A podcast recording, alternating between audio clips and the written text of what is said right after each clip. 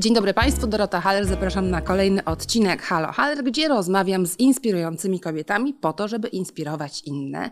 Dzisiaj moją gościnią jest profesorka Aleksandra e, Przegalińska, futurolożka, o tym też będziemy rozmawiać, filozofka, e, wybitna specjalistka z dziedziny AI naukowczyni. Witam Cię, Olu. Dzień dobry, bardzo się cieszę, że tu jestem. Ja też się bardzo cieszę, że przyjęłaś zaproszenie. Dziękuję bardzo. Jesteś niezwykle zapracowaną osobą, która pracuje między e, naukowo, między jeszcze powinnam powiedzieć może prorektorka do spraw e, współpracy zagranicznej Uniwersytetu e, Koźmińskiego. Tak jest. Jesteś między Akademią Koźmińskiego. Byłaś visiting chcę powiedzieć teraz dobrze, nie chcę, visiting scholar na MIT, a niedługo jedziesz na Harvard. Pierwsze pytanie, jak ty to wszystko łączysz? Mm, Wiesz, myślę, że w pracy naukowej jest takie trochę oczekiwanie, y, że y, no, Twoje życie będzie polegać na współpracy z bardzo wieloma zespołami na świecie, bo nauka jest dobra, kiedy jest globalna. Po prostu najczęściej wtedy się osiąga najlepsze efekty, kiedy rozmaite zespoły z różnych miejsc na świecie razem robią ciekawe rzeczy. To wtedy mają też taką skalę. Więc jakby gdzieś tam w życie naukowców i naukowczyń, myślę, wpisane jest e, to, że się podróżuje. Przynajmniej ja to tak postrzegam i moje bliskie otoczenie, że my po prostu wiemy, że e, jak masz robić badania do doktoratu, no to fajnie pojechać na inną uczelnię, żeby je porobić jak e, skończysz doktorat, to jest tak zwany postdoc, czyli Mhm. też musisz gdzieś pojechać, to cię waliduje w jakiś sposób w międzynarodowej społeczności naukowej. A potem, potem pojawiają się jakieś kolejne rzeczy, więc z jednej strony oczywiście ja się bardzo cieszę, że może tak być w moim życiu, a z drugiej strony jest też tak, że no, w życiu naukowym raczej się nas zachęca do tego, żebyśmy byli w wielu miejscach i zdobywali tam doświadczenia. No tak, ale nie każdy jest na koźmińskim MIT i Harvardzie. Myślę, że to tak zachęcając, to, to brzmi jakby ktoś cię prosił, pewnie tak było oczywiście, ale no trzeba jakoś o to dbać, chyba trzeba Tak. jakoś zabiegać, żeby pracować na najlepszych uczelniach świata. Zdecydowanie, tak. Na pewno to jest, wiesz, duża konkurencja. To nie jest tak, że to jest zawsze łatwe. No ja mam to szczęście, że ja pracuję w dziedzinie, która się w tej chwili też sama bardzo rozwija. Mówię o sztucznej inteligencji. To jest taki e, szalenie, można powiedzieć, e, rozwojowy obszar, w którym się bardzo dużo dzieje, który cały czas przyspiesza. No i w związku z tym bardzo ciekawe możliwości pojawiają się na topowych uczelniach, które się po prostu tą technologią interesują. Em, No i jak masz dużo samozaparcia i też trochę szczęścia y, i, i myślę dobry network, to znaczy jeżeli e, potrafisz y, gdzieś tam dbać o relacje z ludźmi, którzy mogą dać ci wiatru w żagle, spotkasz kogoś na konferencji i dbasz o tą relację później, e, wysłuchasz czegoś wykładu, który cię zainspiruje i zadasz to pytanie, powiesz coś i tak dalej, to możesz budować relacje, po których może potem wynikać to, że ktoś cię zaprosi, nawet na krótko, na początek na miesiąc, a jak zobaczysz, że fajnie się pracuje, to zaprasza cię najdłużej, więc no takie było moje doświadczenie. Czyli networking i otwarta komunikacja. Czyli to jest kwestia osobowości też, albo pracy nad tym, żeby te relacje budować, a potem dbać o nie po prostu. Wiesz co, myślę, że e, dla niektórych to jest bardzo intuicyjne, bo są takimi people's persons, Tak. jak to się mówi, czyli lubią ludzi i ja chyba jestem taką osobą, że lubię po prostu pogadać, lubię się o coś zapytać, a niektórzy mają to po prostu wyćwiczone, bo widzą, że to jest coś, co może przynieść im, no nawet mówiąc tak bardzo pragmatycznie, po prostu korzyści. Znaczy, że nawet jeśli jesteś trochę nieśmiałą osobą, no to jednak odważysz się e, zadać to pytanie, pogadać z tym profesorem i zapytać, hej, czy nie macie jakiejś open e, position, czy, czy kogoś nie szukacie. Em, Większość osób, które poznałam, które rzeczywiście pracują na topowych uczelniach, czy to będzie Caltech, czy Stanford, czy MIT, e, czy europejskie superuczelnie, takie jak w Zurychu, ETH, e, no to po prostu właśnie tym sposobem zaczynało, że no jeśli załóżmy e, nie mieli środków, żeby tam po prostu zacząć studiować, prawda, bo to jest albo bywa bardzo drogie i trudne, to potem szukali w dalszym etapie swojej pracy naukowej. No ja też miałam Fulbrighta, miałam to szczęście, że ja na e, studiach magisterskich po prostu e, postanowiłam spróbować ze stypendium Fulbrighta, dostałam tego Fulbrighta i w Stanach to jest na tyle silny brand, że on otwiera wiele drzwi. Ja rzeczywiście dzięki Fulbrightowi studiowałam w Stanach jako dwudziestokilkulatka w Nowym Jorku na New School i to też bardzo mnie tam dobrze umocowało w Stanach i dało mi te relacje, które mm, procentują w zasadzie do dzisiaj. To dzisiaj. Mhm. Zajmujesz się sztuczną inteligencją. I to jest, e, wydałaś książkę, która nazywa się Sztuczna inteligencja, Tak. nieludzka, arcyludzka. Wielu z nas, nie ekspertów o sztucznej inteligencji, obawia się i tak zastanawia się, czy sztuczna inteligencja nas zbawi, czy jest to droga do zagłady. Tak Szerokie pytanie, tak. co ty o Tak. tym sądzisz? E, No wiesz, myślę, że to jest bardzo taki polaryzujący dyskurs, ten, który jest wokół sztucznej inteligencji i w zasadzie chyba im mniej się ktoś interesuje sztuczną inteligencją, tym bardziej z popkultury zwłaszcza docierają Tak. takie echa, że to jest albo Terminator, albo właśnie jakaś forma zbawienia przed zakładą klimatyczną, czy dowolną inną.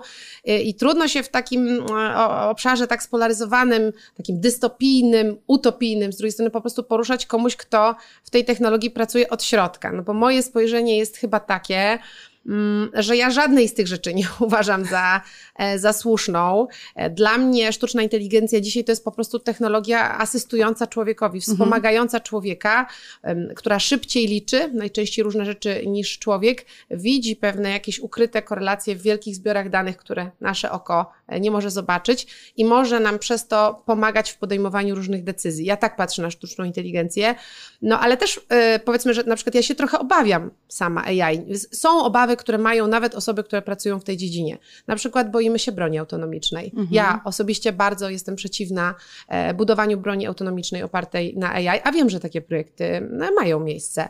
E, a, a z drugiej strony na przykład też wiem, że są obawy na rynku pracy, że wiele osób też boi się, że ta sztuczna inteligencja e, przyjdzie, zabierze pracę.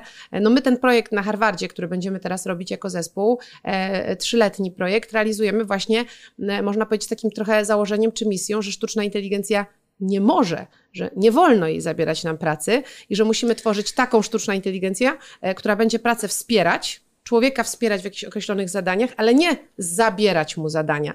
I to jest alternatywny design w ogóle. Cał, cała, można powiedzieć, nowa przestrzeń badawcza, która się pojawiła, ona się nazywa Collaborative AI, czyli współpracująca sztuczna inteligencja, gdzie nie zakładasz, że AI zrobi wszystko od A do Z sama, tylko że e, od A do C zrobi coś sztuczna inteligencja, a potem człowiek to przejmie i znowu na kawałek jej później może odda. Więc em, można powiedzieć, że e, jeżeli są lęki dotyczące sztucznej inteligencji, to są też reme- remedia na te lęki, tylko po prostu one muszą się upowszechniać, no bo e, czasami się słyszy, e, że jakiś powiedzmy pracodawca ma pomysł, żeby wszystkich zwolnić i zastąpić ich systemem algorytmicznym.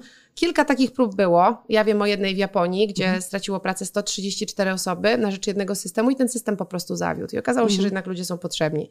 Więc nie tylko jest tak, że znacznie lepiej z punktu widzenia obaw społecznych projektować systemy, które będą współpracować z ludźmi, ale też z drugiego względu po prostu może się to okazać bardzo nieopłacalne. To może być po prostu ślepa uliczka. Ale są pewnego rodzaju zawody, takie wsparcie klienta, obsługa klienta, które no, te algorytmy się uczą i faktycznie są to powtarzalne pewne Tak. zadania, w których no, wydaje się, że sztuczna inteligencja może wyeliminować. Wiesz co, ja myślę, że będą ludzi. turbulencje. To znaczy, na pewno będzie tak, że będą jakieś zawody, jakieś konkretne obszary, gdzie sztuczna inteligencja po prostu przejmie e, coś w całości, bo inne technologie też przejmowały różne prace, a jednocześnie nowe prace tworzyły czy generowały, więc e, taki kawałek będzie, o jakim ty mówisz. Natomiast no, py- pytanie jest o skalę. Jak ja słyszę od niektórych, że em, i lekarze, i księgowe, i nawet nauczyciele akademiccy, tak jak ja, mają zostać wszyscy zastąpieni w ciągu 20-30 lat przez sztuczną inteligencję, to no po pierwsze wydaje mi się to mało realne, ale po drugie wydaje mi się to bardzo mało korzystne,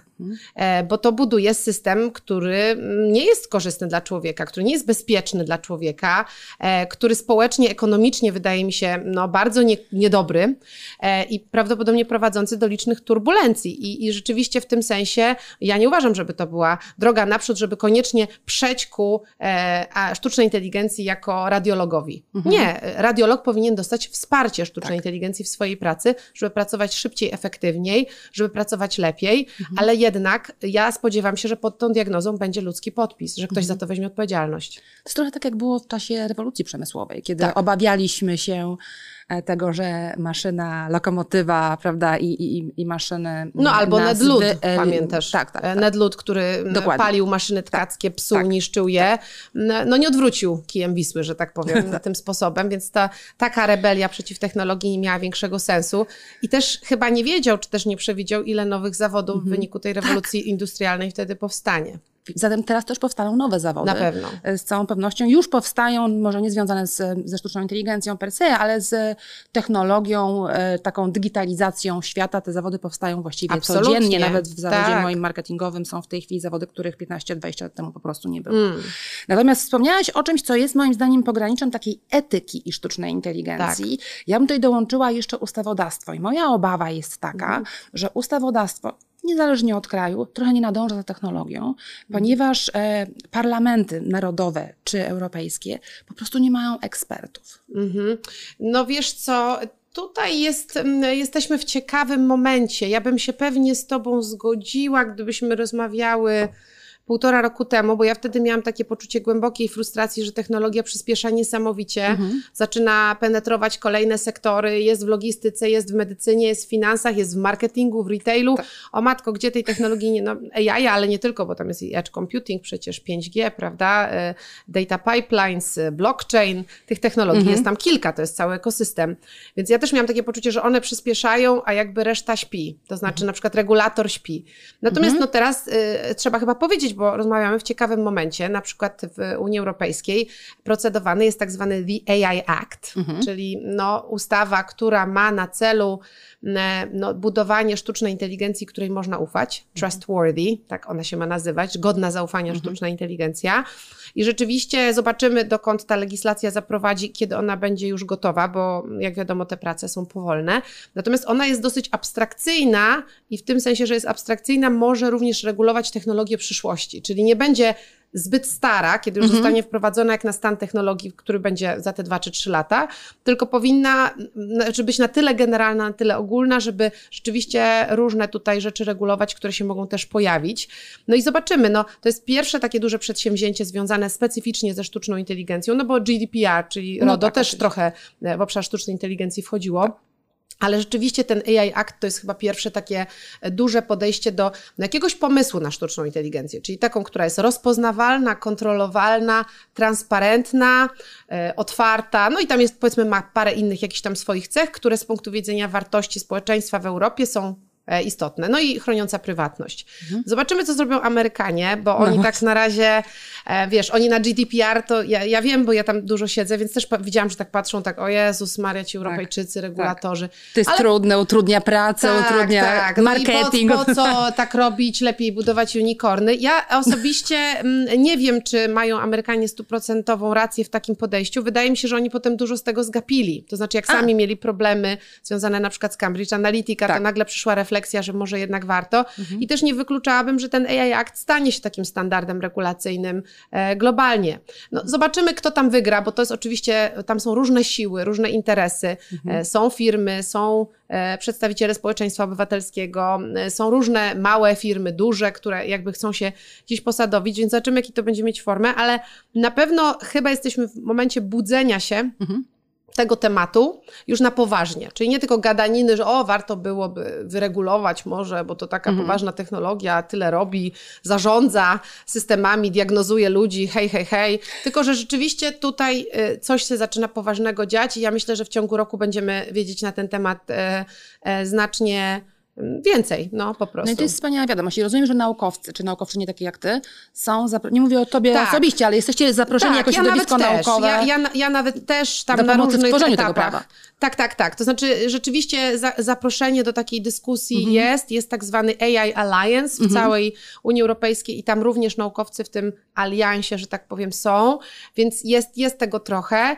Wiesz, zresztą to jest trochę tak, że ta etyka sztucznej inteligencji zaczęła się pojawiać, zanim się pojawiła w Unii Europejskiej jako taki mhm. duży temat, zaczęła się pojawiać w różnych innych miejscach. OECD stworzyło jakieś mhm. tam rekomendacje, e, rozmaite firmy technologiczne mówiły o swoich własnych rekomendacjach, prawda? Też no, e, jakieś powiedzmy NGOsy, mhm. E, na przykład AI Now w Nowym Jorku też tworzył jakieś rekomendacje, nawet ten Asilomar Principles, czyli te takie regulacje Instytutu Ilona Maska, to też było coś, co gdzieś tam się już 2-3 lata temu zostało wykute, więc to jest tak, że to nie było próżni, mhm. tylko było może za mało takiego dużego ruchu, a, a, teraz, a teraz faktycznie zaczyna wyglądać to poważniej niż wcześniej. I to jest wspaniała wiadomość. Powiedz nam teraz, Jakoś jeżeli interesujemy się technologią przyszłości, czy sztuczną tak, inteligencją, tak. w której dziedzinie jesteś ekspertką. Co powinniśmy czytać? Gdzie mhm. warto jest w sposób popularno-naukowy, na, tak. nasi widzowie nie są wszyscy ekspertami, co warto jest przeczytać? Czy na jakiego bloga zajrzeć, czy, mhm. czy wideo podcast? Gdzie czerpać wiedzę o sztucznej inteligencji? No wiesz co, ja, ja osobiście jestem e, fanką podcastów, ty mhm. jesteś podcasterką, ja jestem ty też, też jesteś podcasterką, podcasterką tak, ja tak. też mam podcast Coś Osobliwego i, i w sumie mam tam wspaniałych gości, mam nadzieję mieć ciebie, więc e, myślę, że też zaproszę do tego podcastu e, słuchaczki dlatego i słuchaczy, dlatego, że tam dużo gadamy o sztucznej inteligencji mhm. w różnych odsłonach i wymiarach. Natomiast no ja osobiście bardzo lubię podcast Lexa Friedmana. Mhm. E, to jest taki amerykański naukowiec z MIT związany, który pracował nad autonomicznymi samochodami, mhm. a teraz właściwie stał się już takim pełnoetatowym podcasterem. Mhm. Zaprasza bardzo dużo ludzi i ta sztuczna inteligencja to jest jeden z głównych jakby tematów. I ja myślę, że to są warte no, e, czasu naszego rozmowy. To trwa czasami po 2-3 godziny. Te, mhm. te Czyli jest to długie wystąpienie. Długie, tak. długie wystąpienia. I ja bardzo lubię ten podcast i myślę, że jeśli ktoś słucha podcastów na przykład w samochodzie i w ten mhm. sposób konsumuje wiedzę, to, to na pewno mogę polecić. Y, no, bo, bo, jest to, bo jest to wartościowa bardzo taka pozycja na podcastowym rynku, mhm. jeśli chodzi o AI. To chodzi, żeby to trochę odczarować. Oczywiście twoja książka, y, przeczytam, tak. Sztuczna inteligencja nieludzka, arty, arcyludzka też przybliża Staraliśmy się, w sposób tak. taki, powiedziałabym, no, no popularno-naukowy, nienaukowy, tak. sztuczną no. No wiesz, wyczuliśmy z Pawłem Oksanowiczem, który, bo to jest wywiad w zasadzie, tak. to jest taki mhm. wywiad rzeka i tam jest nasza rozmowa.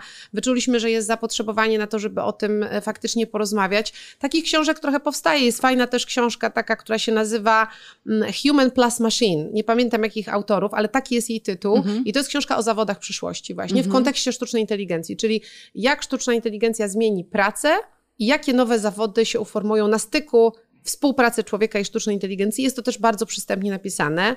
Mm, jest książka Maxa Tegmarka, nie wiem czy kojarzysz, Życie 4.0 się nazywa, Life for Zero. Mhm. I to jest książka taka spekulatywna, to znaczy, mhm. która mówi trochę o naszej przyszłości ze sztuczną inteligencją za 40-50 lat w różnych wariantach. No to to jest też fajna książka i taka mm, też znowu przystępna, która mnie się bardzo Brzmi podobała. trochę taki science fiction, taka no wiesz, jest, książka. ona taka jest. To jest taki trochę interstellar klimacik, bym powiedziała. Uwielbiam. Ale też po... Ja też, ja też, ja też. Chociaż chyba e, teraz jednak e, w moim uniwersum zobaczyłam nową Dune. Nie wiem, czy ty widziałaś nową Widziałam, nie jestem entuzjastą. Nie? A mi jakoś bardzo Przykro siadło. Mi, nie, absolutnie nie. Mi siadło, nie. ale nie. ja też, mi się ale stara Duna podoba. No stara Duna była pewnie no, tak. no super dobra, ta jest, ta jest płytsza nieco. Może nie ma tego, tego, tej głębi, ale, ale jednak przypomniało mi się dzięki temu to uniwersum Duny. I muszę powiedzieć, że może dlatego, że byłam teraz na Fuercie przez e, Długo. E, trzy tygodnie tak. prawie, która wygląda jak Duna, e, to, e, to, to jakoś tak bardzo, bardzo, no tak, pomyślałam sobie, że, że rzeczywiście tam jest ciekawe podejście do technologii, bo jak wiesz, w Dunie e, jesteśmy po buncie maszyn. To tak. znaczy Duna jest światem, w którym człowiek zwyciężył z myślącą maszyną i już mhm. nigdy więcej takich maszyn nie tworzy, więc tam ta technologia jest bardzo dyskretna mhm. i jest bardzo kontrolowana. W Interstellar podejście jest inne. W Interstellar jest asystująca sztuczna inteligencja, ale ona, czy roboty, ale ona no, ma wyższą pozycję niż w Dune, z tym, że też znowu działa pod komendą człowieka i działa, żeby ratować ludzi. Więc w obu tych obrazach można powiedzieć, że ta technologia nie jest czymś negatywnym, nie? Może one mają też to ze sobą wspólnego, że tam ta sztuczna inteligencja jest po prostu właśnie, to jest bliskie mi podejście. Ona jest tam traktowana jako narzędzie szerokie, potężne, kognitywne narzędzie dla człowieka. Ale zobacz, mówisz o popkulturze. W popkulturze jest szereg filmów, książek e, i tutaj mówię o kulturze takiej rozrywkowej, tak, tak. która traktuje o sztucznej inteligencji, no począwszy od klasycznych filmów, skończywszy na bardziej współczesnych, tak jak najnowsza no. Duna. Natomiast na ogół tam, abstrahując od dwóch filmów, o których powiedziałaś, jest to jednak jakaś katastrofalna wizja robota, Często. który nas zmasakruje. Tak, tak. Po prostu nas jako ludzkość. Tak. E, albo kto z nami wygra, albo który po prostu unicestwi tak. ludzkość. Są też te roboty takie ludzko podobne, podobne, które mm, widzimy na web summitach i innych konferencjach, które oczywiście są bardzo rozrywkowo atrakcyjne, mhm. ale czy ty uważasz, że to jest przyszłość, która się jakoś rozwinie, że będziemy mieć pomoc domową, mhm. która będzie takim robotem mhm. i będzie chodzić po domu nam y, pomagać? Wiesz co, e, nie wiem w sumie, jak to się będzie dalej rozstrzygać. Rzeczywiście masz rację, że na razie to było coś e, takiego komi wojażerskiego. Absolutnie komi, tak. To... Takie wożenie po gościńcu lalki, tak. E, nie? którą wszyscy chcą zobaczyć, o dziwowisko. Ale ja sama ją widziałam tego... i mnie to, zrobiło Mówisz na mnie to kolosalne... Sofii, tak? tak. Sofię widziałam na websamie tak. kiedy przed pandemią no. i powiem Ci, że zrobiło na mnie to kolosalne wrażenie, tak, ale to absolutnie komi wojażer, to tam, tak. To, to, to, bo to robi wrażenie, bo to jest rzeczywiście coś, co jest y, niejasne do sklasyfikowania. Stoi przed tobą mhm. przedmiot, który ma mimikę, tak, mruga, e, mruga spogląda na ciebie, tak. do ciebie mówi, to jest, wiesz, no myśmy to badali e, naukowo, to jest tak zwana Dolina Niesamowitości, czyli nagle spotykasz coś, o czym nie wiesz, jak to sklasyfikować. Czy to jest człowiek, czy to nie jest człowiek. No nie wygląda do końca jak człowiek, ale też trochę jest... wygląda. Więc jak się zachować? Więc ta Uncanny Valley to mówi właśnie o tym, że się takich systemów wręcz boimy, ale z mhm. drugiej strony, że one nas jakoś pociągają. Mhm. I, mm, I na pewno takich robotów było mało i one właśnie służyły na konferencjach jako takie ekstra gadżety. Ja zresztą też, e, też z Hanson Robotics zaprosiłam nawet do Wrocławia bodajże kiedyś tako, takiego innego robota e, Bina 48. E, to jest tylko i wyłącznie po piersie, czyli nie ma no, nawet Sofia ciała. też jest... Y, Sofia? Nie no, Sofia ma, możesz Kawałek ustawić ma. całe ciało, a, ca tak? okay. możesz ustawić, tylko ono jest nieruchome, ale tak. możesz ją posadzić, coś takiego, a tam było po prostu po piersie. Rozumiesz, mhm. była głowa na takim podejściu. To jest creepy. To, jest... to było bardzo creepy, ale z drugiej strony był to highlight niewątpliwy tejże mhm. konferencji, którą zresztą z Edwinem Bendykiem robiliśmy, jak Wrocław był stolicą kultury. No więc... E, to, ale nie uważasz, Ola, że to jest koszula bliższa ciału, że AI, no. sztuczna inteligencja jest pewną koncepcją, która jest nauczenie, uczenie maszynowe, no. to jest autonomiczne maszyny abstrakcyjne. Kiedy widzimy Sofię, czy innego robota, który wygląda jak człowiek, ma mimikę, mhm. po prostu koszula bliższa ciału i wtedy bardziej nas to dotyczy. No tak, ale z drugiej strony, wiesz, jest to jakoś tam troszeczkę konfundujące moim zdaniem, bo tak mhm. naprawdę ty wiesz tak samo jak ja. Sztuczna inteligencja to jest twój e, streaming muzyki, tak, oczywiście. czyli system, który ci rekomenduje, co będziesz, czego będziesz słuchać. To jest system, który ci rekomenduje, co kupisz na jakiejś platformie sprzedażowej, czy streaming filmów. Sztuczna inteligencja to jest aplikacja pogodowa. Tak. Sztuczna inteligencja to jest blokowanie twojej karty kredytowej, kiedy jest jakaś podejrzana transakcja. To są wszystko algorytmy sztucznej inteligencji i ona jest w naszym życiu tak pozaszywana mhm. w wielu miejscach. A jednak ma, masz rację, że wszystkich bardziej interesują te w sumie insularne popularne, takie bardzo mało znane, znaczy no, ma, dobrze znane, ale mało rozpowszechnione w sztucznej inteligencji projekty, które właśnie przypominają człowieka i przez to są ciekawe, chociaż jest ich trzy na krzyż. I nie są też takie wcale mądre, bo e, powiem Ci szczerze, że taki system e, typu wirtualny asystent wie znacznie więcej niż mhm. Sofia the Robot, a mhm. jednak to Sofia the Robot wszystkich interesuje. Ale e, zadałaś mi tu pytanie, czy ja uważam, że to się upowszechni. Mhm. E, wiesz, to, to nie jest mój typ sztucznej inteligencji albo bliski mi. Mnie się podobają chyba inne rzeczy bardziej z No ale może bym przypomniała, że Elon Musk na koniec ubiegłego roku pokazał Tesla Bota, Czyli no rozwiązanie, mhm. ile tam to ma ważyć? 57 kg, e, niższy niż przeciętna e, dorosła osoba, system łatwy do rozbrojenia, wygląda trochę jak człowieka, trochę nie, bo to ma taki hełm, prawda, mhm. zamiast twarzy. Nie ma twarzy. Nie ma twarzy, zamiast twarzy jest hełm, ale jest ta sylwetka człowieka, jest zdolny do chwytania rzeczy. Wszystko to jest na razie koncepcja, bo nawet nie beta wersja, bo e, pewnie pamiętasz, że tam zamiast człowieka się pojawił, znaczy zamiast robota się pojawił człowiek tak, w skafandrze, tak, tak. przebrany za robota. No ale znowu, to jest popkultura i show. No, no teraz, ale z Ilonem nie wiem nigdy, czy to jest tylko czy i wyłącznie show, show żeby coś sprzedać, czy on no rzeczywiście to zrobi, bo wydawało się, że jest dosyć duża napinka, żeby jednak to powstało i on powiedział, że w 2022, czyli w tym roku, w którym jesteśmy teraz, że on taki system już w prototypie pokaże. I, i to ma być asystent domowy, który ci będzie nosił zakupy. Niby. Mhm. Taka, takie jest przeznaczenie.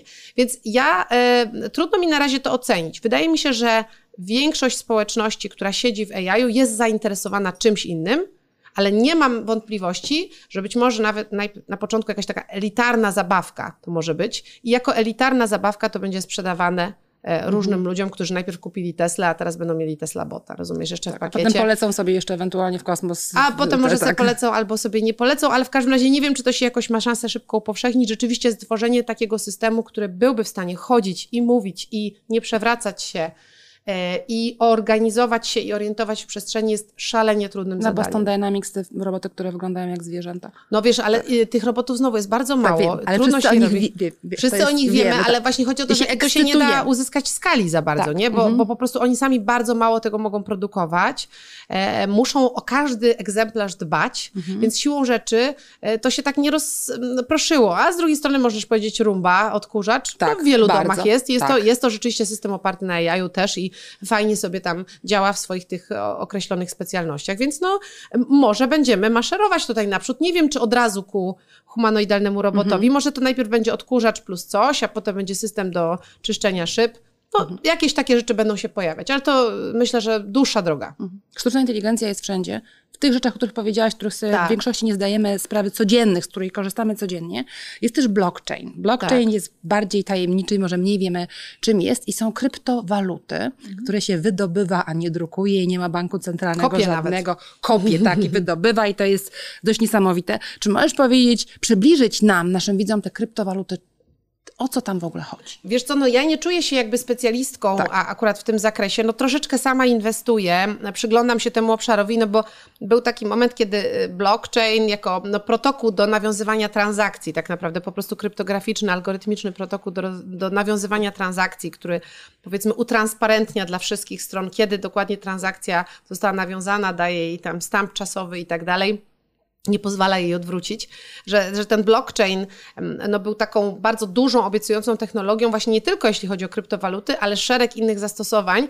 I był taki moment, kiedy miałam wrażenie, że AI i blockchain to mhm. idą web w web, po prostu, mhm. że z jednej strony się mówi, wow, AI zrewolucjonizuje to, tamto, siamto, owo, i to się w jakimś stopniu moim zdaniem dzieje, a z drugiej strony się mówiło, wow, Będą teraz wybory za pośrednictwem blockchaina. Będziemy mieć cały system demokratyczny mhm. ustawiony na blockchainie. Będziemy mieć administrację publiczną na blockchainie.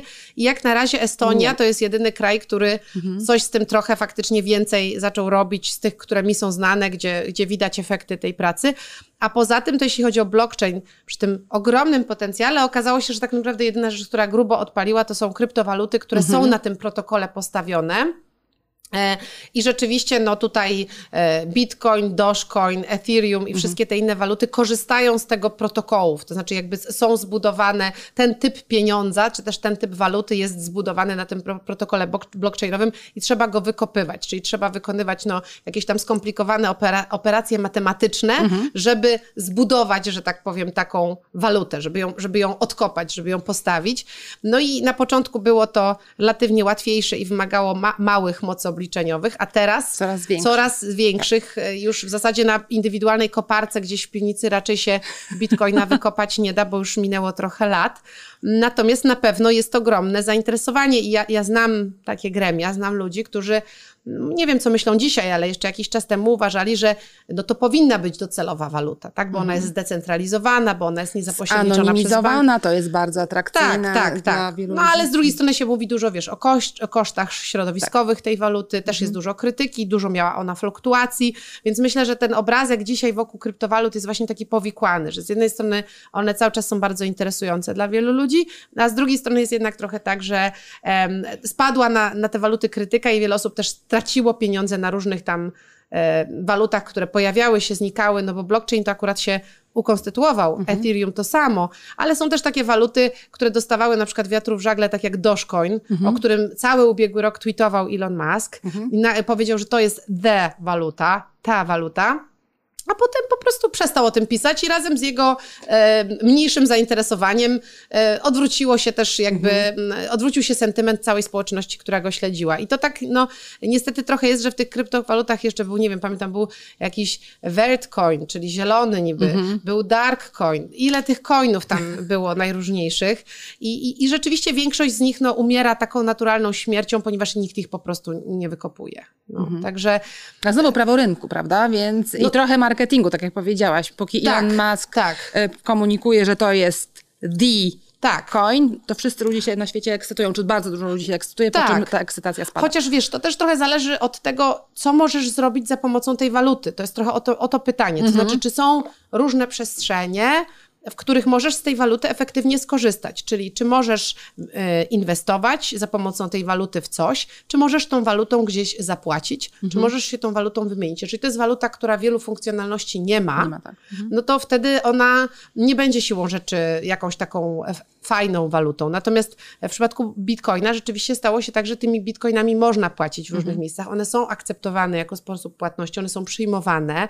No też różnie z tym było. Raz były tak. przyjmowane, potem znowu nie, potem był ban i tak dalej, ale to jest waluta, która jest znana, z którą można dużo zrobić, na której można też robić inne rzeczy. I podobnie jest Ethereum, które mhm. też ma taki jakby potencjał żeby stawać się też protokołem transakcyjnym, można mhm. powiedzieć, do różnych wymian między ludźmi. Więc w tym sensie wydaje mi się, że na pewno kilka kryptowalut um, jeszcze nie pokazało swojego pełnego potencjału, że one może będą wykorzystywane nawet do czegoś innego niż jako, no nie wiem, coś do inwestycji czy coś do płacenia, albo takie złoto, które się tam gdzieś chomikuje, bo niektórzy mówią, że e, bitcoin to bardziej złoto niż pieniądz, nie? Mhm. że to, się, to jest coś, co się no trzyma. No tak, tak. Wydobywa się, się, nie... Trzyma się, bo to będzie po prostu tylko zyskiwać na wartości, że to jest tak. taka bezpieczna inwestycja, a nie No środek Bitcoin tak obrotu. tylko będzie zyskiwał, tak różnie z tym Bitcoinem bywa, bo to są niesamowite różnie. fluktuacje na tym rynku. On No tak, rośnie, można, można potwornie. stracić. Tak. y, y, Wiesz, co był taki ciekawy właśnie podcast y, New York Timesa The Daily, w którym był odcinek, który się nazywał Dogecoin Millionaire, Mhm. właśnie dokumentujący życie człowieka, który się nagle jakoś straszliwie wzbogacił na e, Dogecoinie i był w jakimś stanie haju, jakiejś takiej y, ekscytacji, także miał po prostu nie był w stanie w ogóle przyczepić się z powrotem do ziemi. I oni do niego wrócili cztery miesiące później, kiedy już miał połowę tej sumy. Mhm. I e, zresztą tam były takie trochę backstory też opisane, tego, że jego wiele osób, on się tym chwalił. To, to był naprawdę jakiś taki e, boży szaleniec ten człowiek, się tym chwalił, cieszył się, że ma te pieniądze, że mamie coś tam kupi i tak dalej. I ludzie mu mówili, sprzedawaj teraz. Teraz, tak. Już nie będziesz miał więcej. To jest ten maksymalny moment. Ja ci to mówię. I on powiedział nie. I will trust my intuition. Mhm. Ja sam to wszystko. No i oczywiście stracił. I dzisiaj już jest chyba w takim punkcie, że tam mu niewiele z tego zostało, więc Mhm. te fluktuacje, no one są dla osób, które mają poduszkę finansową chyba do przeżycia. Natomiast dla osób, dla których to jest no taki, można powiedzieć, jeden złoty strzał, e, to to jest e, naprawdę A ciężkie. to trochę jak hazard, wiesz, trzeba być Tak. ostrożnym. Kiedy idziesz do, Niewątpliwie. do, do kasyna, to po prostu zrób to dla rozrywki, natomiast nie inwestuj wszystkich pieniędzy, które masz. Tak? No tak, i nie odgrywaj się. Nie odgrywaj się, dokładnie, więc inwestycja w kryptowaluty jak najbardziej, ale nie całym majątkiem E, no ja życia. myślę, że I wiesz, trudno to przewidzieć, tak, Ola, bo to jest relatywnie eksperyment. nowe, prawda? Więc trudno jest mieć e, ekonomiczną jakąś wiedzę czy analizę długą, bo no nie ma długo, bo to jest po prostu nowe. No wiesz co, ja, ja znam osoby, sama skorzystałam swego czasu z wiedzy takiej osoby, która po prostu miała jakieś ogromne przekonanie, że Bitcoin odpali 10 czy tam 12 Mhm. lat temu. Takie przekonanie miała i myślę, że dzisiaj jest w bardzo dobrej pozycji, mimo fluktuacji e, Bitcoina i tak jednak zarobiła e, na tym masę pieniędzy. Natomiast no, no tak jak Ci mówię, ja myślę, że to się dużo będzie zmieniać, bo jest też presja zewnętrzna. To znaczy jest cała dyskusja na temat tego, hej, kopiemy tyle tych kryptowalut, zużywamy masę na to energii, to jest koszt energetyczny ogromny tych koparek i tak dalej. Czy to jest tego warte? Warte.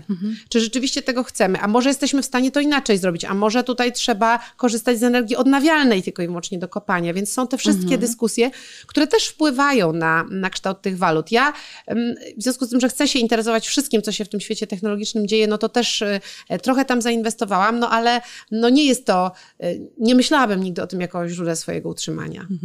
Ja, no może niektórzy tak, ale ja nie. Nie, ale znowu to jest, to jest bardziej mm, hazard czy eksperyment niż. e, Eksperyment. niż tak, Tak, dokładnie. tak. Eksperyment niż, niż źródło dochodu takie e, codziennego. Kolejnym hasłem to jest NFT.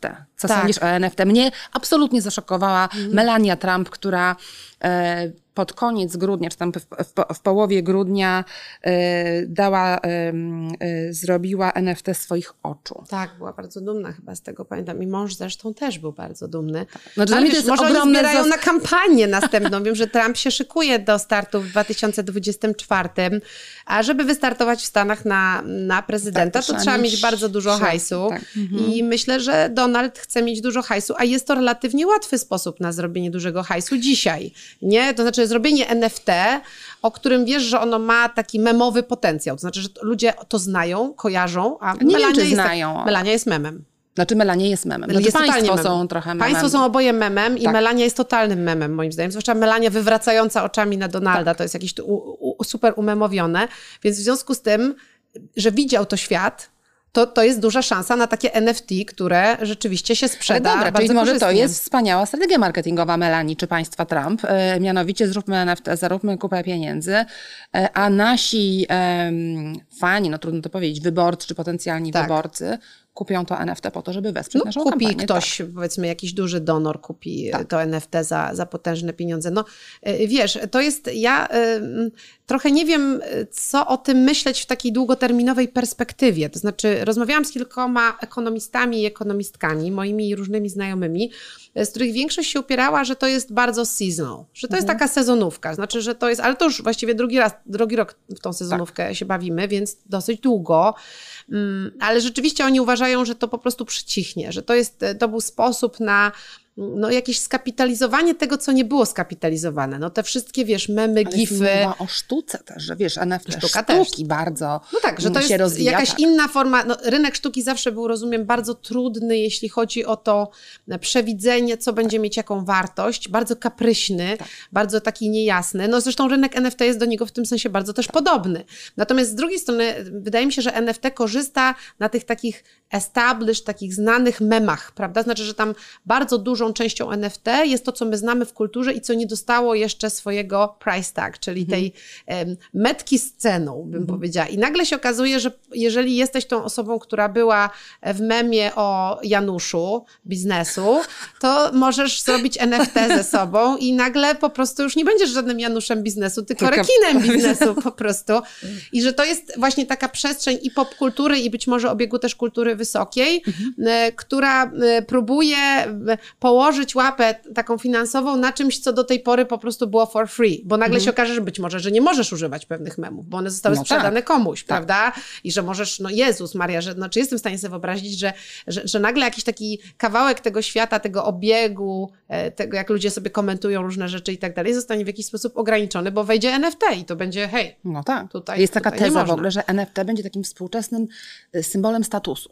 Że Mm. kiedyś był to samochód, zegarek, e, a teraz to będzie NFT. No to ja takie uważam, dla- że coś w tym jest. Przyszłość Wiesz? cyfrowego Tak. człowieka. Znaczy ja, ja rzeczywiście trochę nie wiem, bo też z drugiej strony jestem w stanie sobie wyobrazić, że to wszystko się rozpadnie. W sensie, że to straci na wartości kompletnie, że ktoś w końcu powie, hej, no ale ja nie chcę za to dawać Tak. pieniędzy. I ktoś inny też powie, nie, nie, no ja też za to tyle nie zapłacę. I że nagle będzie takie po prostu odcięcie.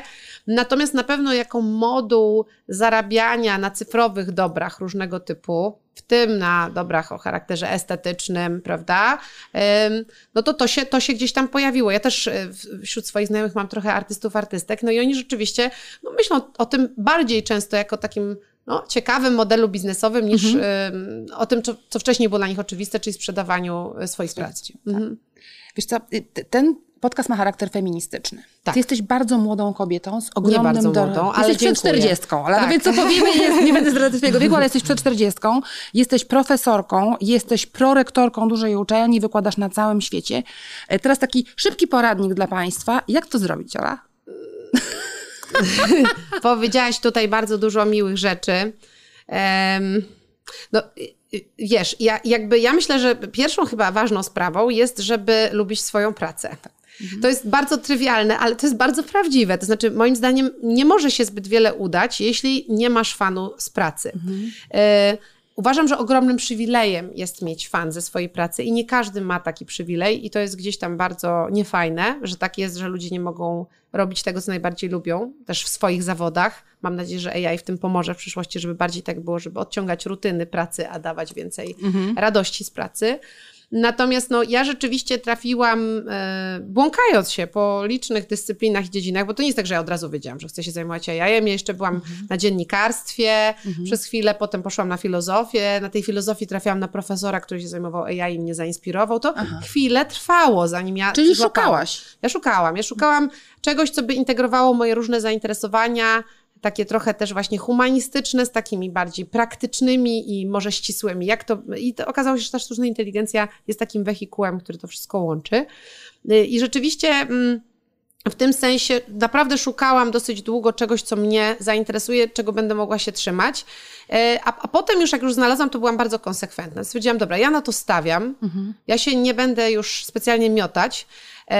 Czasami sobie myślałam, o, może trzeba było coś tam, ale stwierdziłam, nie, okej, ta dyscyplina, ja w nią wierzę, chcę pracować naukowo, chcę mieć swobodę intelektualną, E, to jest duża wartość, może nie będę świetnie zarabiać, ale przynajmniej będę robić rzeczy, które naprawdę mnie ciekawią. I jakby gdzieś byłam upewniona w tym wyborze. Czasami mi się zdarzało się na siebie zrzymać, ale bardzo rzadko, naprawdę. I em, w tym sensie może taka decyzja o tym, żeby zainwestować w pracę, którą lubię, była, była kluczowa. A druga była ta, o której zaczęłyśmy rozmawiać na początku, czyli mm, jakaś otwartość na ludzi. Ja, ja to bardzo też mocno widzę, na przykład amerykańska kultura, ona ma tam różne wady i zalety, ale to, co mi się w Amerykanach zawsze podobało, co mnie inspirowało w Amerykanach i Amerykankach, to jest e, taka zdolność do łatwego nawiązywania relacji i taka jakaś tak głęboka, głęboki szacunek dla właśnie networku, dla ludzi wokół, dla, dla relacji, żeby z, te ludzi, z tymi ludźmi te relacje mieć, żeby je przekuwać na projekty, które się razem robi. I to mi się bardzo w Amerykanach podobało. Miałam okazję to podpatrzeć jako relatywnie jeszcze ciągle młoda dziewczyna i to ze mną zostało po prostu. Plus y, ludzie wokół ciebie, myślę, że strasznie mhm. ważne. W sensie ja pracuję z super naukowcami i, i rzeczywiście bardzo inspiruje mnie i zespół na Koźmińskim, i e, naukowcy ze Stanów, z którymi pracuję. Rzeczywiście ja się karmię ich energią w jakiś sposób. Mam nadzieję, że oni moją trochę też. Więc, e, więc rzeczywiście ludzie wokół ciebie, sprzyjający zespół, bez podgryzania się, z taką mhm. uczciwą komunikacją to już w ogóle w naukowej pracy później to bez tego to nie, nie, nie, nie dojedzie się daleko. Czyli taka praca zespołowa po prostu. Natomiast przed no wejściem tak. do studia mówiłyśmy też, mi się tak. wydaje, że to jest też trochę amerykańskie, że warto jest mieć poczucie własnej wartości, co nie jest oczywiście łatwe, albo się je ma, albo tak. się go nie ma, ale pracować nad nim i poczucie takiego spełnienia poprzez to, że jest się wartym i że robi się dobre rzeczy. Też w Stanach ludzie, tak. Amerykanie bardzo często mówią o swoich sukcesach, mówią o swoich e, osiągnięciach i nie jest to traktowane jako, jako mhm. pycha, tylko jest traktowane tak. jako pewnego rodzaju norma po prostu. Ale też wiesz, jakieś takie myślę, że, bo każdego z nas dopadają momentami takie, mm, jakieś takie zwątpienia tak. albo poczucie, że coś, e, coś robią źle, albo jakieś pokusy, żeby coś zrobić nie do końca w zgodzie ze sobą.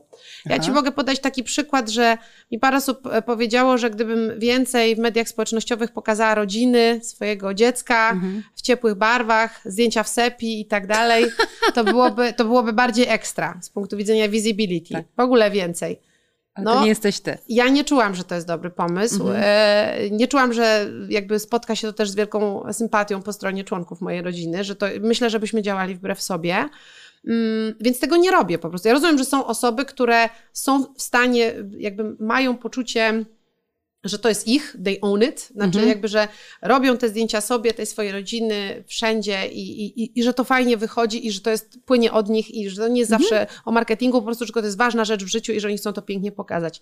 Fair enough, ale to nie jestem ja. Mhm. I ja tak nie umiem zrobić i nie czułabym się dobrze, gdybym tak robiła, więc po prostu myślę, że to jest też jakiś taki, żeby mieć trochę tego takiego kompasu, go słuchać może, że, że nie wszystko jest, co innym dobrze wychodzi i u nich działa, będzie tak. dobre dla ciebie. Bo to też chodzi o autentyczność. Tak. A autentyczność, a autentyczność każdy z nas ma inną, ponieważ tak, jesteśmy innymi tak, ludźmi. Tak, ja myślę, że to jest też strasznie, strasznie ważne, bo w tym świecie na przykład Instagrama można się naprawdę zapatrzeć na to, jak ludzie budują swoje ścieżki widoczności, mhm. na jakiej bazie, na jakiej podstawie i po prostu y, no, no, trzeba wybrać taką, która mm, będzie z tobą harmonizowała. Ale poruszyłaś bardzo ciekawe zagadnienie. Masz bardzo silną markę osobistą. Aleksandra Przegalińska, profesorka Aleksandra Przegalińska, jesteś nazwiskiem.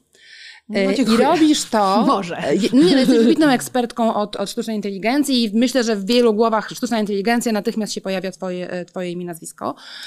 Ale budujesz to nie pokazując siebie w mediach społecznościowych, czy nie pokazując całego twojego życia na golasa, wybaczcie, w mediach społecznościowych. Czyli robisz to przez pracę naukową? Jak budujesz swoją markę osobistą? Yy, wiesz co, to, to znaczy, nie jest ja tam trochę coś tam pokazuję, tak. jakichś różnych rzeczy. No, ale rzeczywiście y, gdzieś tam staram się, żeby to było, y, żeby, żeby to było przez pryzmat za, za, naukowych moich mhm. Y, pasji. Y, myślę, że nie poszłabym do show kulinarnego. po to, żeby się promować. Żeby tak. tam się pokazać, bo też nic nie umiem e, ugotować, więc to byłoby straszne. Byłoby nieautentyczne znowu, Byłoby wiesz. bardzo nieautentyczne. jakby są takie rzeczy, których bym chyba nie zrobiła. E, może są jakieś reklamy, w których bym nie wystąpiła, nawet mhm. gdyby była jakaś ciekawa propozycja. Natomiast e, wiesz, wydaje mi się, że to, co powiedziałaś, znaczy, jeżeli e, interesuje Cię to, co robisz i umiesz w miarę ciekawie pokazać to, czym się zajmujesz, mhm. to przyjdą ludzie. To może być nisza niż. To nie jest tak, że muszą wszyscy ludzie przyjść do Ciebie, prawda? I mhm. musisz mieć miliony tego viewershipu. Ważne mieć swoją społeczność, która chce się z Tobą komunikować, tak. która jest zainteresowana tym, co masz do powiedzenia i chce Ci coś mhm. na ten temat odpowiedzieć. To jest mhm. moim zdaniem e, kluczowe i no, no, szczęśliwie jest tak, że to, czym ja się zajmuję, ale też przecież mają to i biolodzy, i e, osoba, która tak, się zajmuje farmacją, i marketingiem i tak dalej. Jak robisz e, swoją robotę i, i, i, i, masz, chcesz mieć trochę warsztatu, żeby to jakoś ciekawie pokazać, to już będzie okej. Okay. To, już, to, to już ktoś tam przyjdzie i zapuka do tych twoich drzwi i, i będzie super. Ja teraz śledzę na Instagramie, mam takiego, takiego ulubionego szefa chocolatier. On mhm. robi czekoladę. Mhm. Tam, na tym jego Instagramie nie ma jego życia osobistego, jego jest życia jego żony tak. i tak dalej. Jest to, jak on robi, robi tą czekoladę. czekoladę i opowiada o tej czekoladzie. I to jest świetny Instagram dla mhm. mnie. Po prostu ja nie potrzebuję wiedzieć, tak. czym szef Amari się zajmuje w życiu albo gdzie pojechał na narty. E, dla mnie szef Amari do mnie mówi przez swój skillset. I robisz czekoladę? Uczysz nie, się? nie, nie, oglądasz. Nie. ale, ale chciałabym pewnie kiedyś, tylko że po prostu właśnie musisz zastanowić się, czy masz na to czas i czy potrafisz, czy chcesz po prostu podziwiać no, takich, taki niesamowity skill kogoś, kto to robi dobrze i powiedzieć kudos, kurczę, umiesz. No. Ale ostatnie pytanie, bo zagadałyśmy się, mogła z tobą jeszcze przez tydzień. E, czy jesteś feministką? Wiem, że jesteś, ale dlaczego tak. jesteś feministką? Tak, tak. Myśl, ja myślę, że się identyfikuję mhm. zdecydowanie mhm. jako, jako feministka.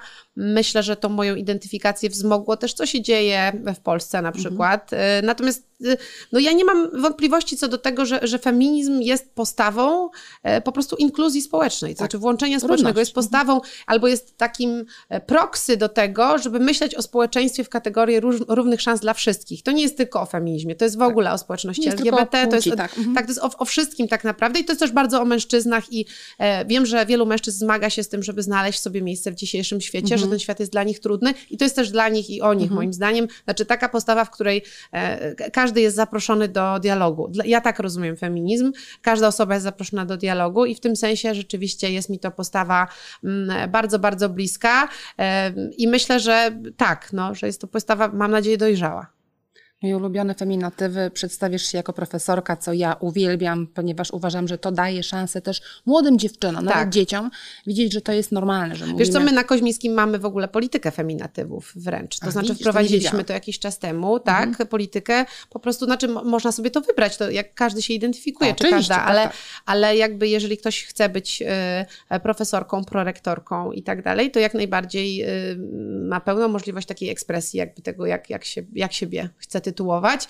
I uważam, że to jest super, zmienia bardzo świat. Ja też tak. staram się zawsze do swoich studentów, studentek pisać y, możliwie inkluzywnie, żeby tam każdy zaproszony został do tego stołu, nie?